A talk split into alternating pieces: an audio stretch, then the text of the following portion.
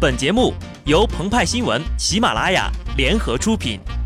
听澎湃新闻，新颖独到，无尿点。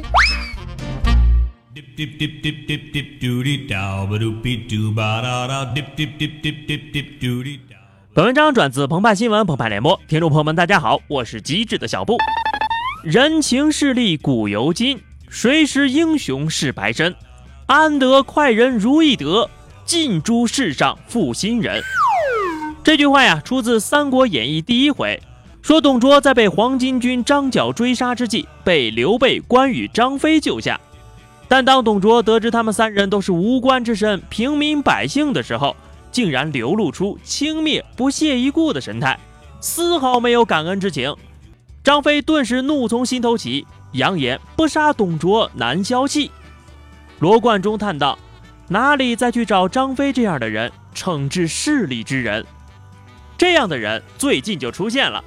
近日，赌王之子何猷君在与朋友搭乘香港航空之后呀，因为护照遗落在飞机上，导致无法入境，而后向香港航空求助无果，被告知护照丢失需要返回香港补办，导致其滞留在机场过夜，并称香港航空对其爱搭不理，态度极其差。事后他表示，机场某位管理人员认出了自己的身份，10分钟之内找到了遗失的护照。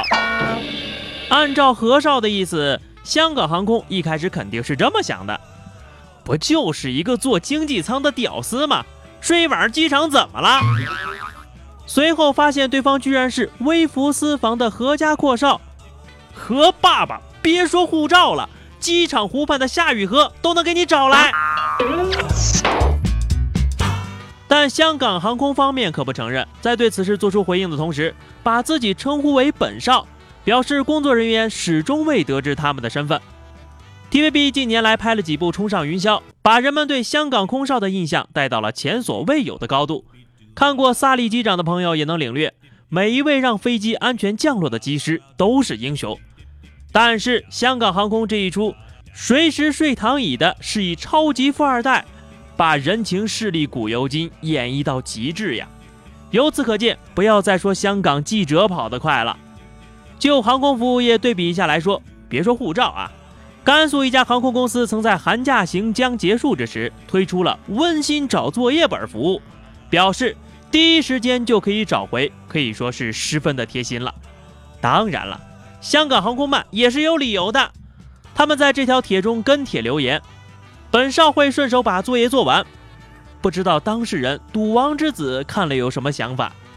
你有那个闲情逸致代写作业，找个护照本怎么就那么费劲呢？面对香港航空的声明，何猷君并未买账，他通过微博向香港航空隔空喊话，香港航空做人做事的态度了然于纸上，无需道歉，我向你们道歉，不该使用你们的服务。何少啊，这就是你的不对了。先看看人家沙特国王阿卜杜勒访华，此次亚洲之行的行李备受瞩目，除了1500名随从外，他还另带了506吨的行李，行李中包括2部镀了金的自动舷梯，2辆奔驰 S600 轿车。你再看看你啊，身为赌王之子，居然没有像赌神发哥那样的排场，起码你也弄个出场音乐也好啊。你还这么低调，做了个经济舱，神经病啊！香港航空不要面子的。其次，你要知道，在我们这儿哈，表明身份是一个传统。我爸是李刚，我爸是局长。一旦身份牌亮出来，十有八九对面就要倒霉了。剩下的91%-92%就是你爸要倒霉了。当然了，你一个阔少啊，你低调你不说。只可惜那个机场不是虹桥机场，没有一姐在蹲你。对此，何猷君在微博当中认真的说道：“认不认识何猷君不重要，重要的是无差别的服务顾客。”除了一视同仁，有些商家呀还要把良心捡回来，否则就变成用恶劣服务、无差别对待顾客了。近日，据媒体报道，俏江南旗下长沙粤芳店被爆出了大量问题。后厨工作人员用炒菜锅洗拖地的拖把，把吃剩的辣椒回收再次炒菜，用已经死掉发臭的冰冻鱼来做菜。要不是媒体爆料啊，就算你是炎黄子孙、龙的传人、什么什么接班人三重身份标榜于一身，照样被坑的不要不要的。事后俏江南表示将进行整顿，同时还表示视频是9个月之前拍的，现在没问题，偷拍者为何拖了9个月，怎么偷拍的，我要调查。你说为什么呀？不暗访卧底能拍到吗？如果拍完了就发出来，那卧底不就倒霉了吗？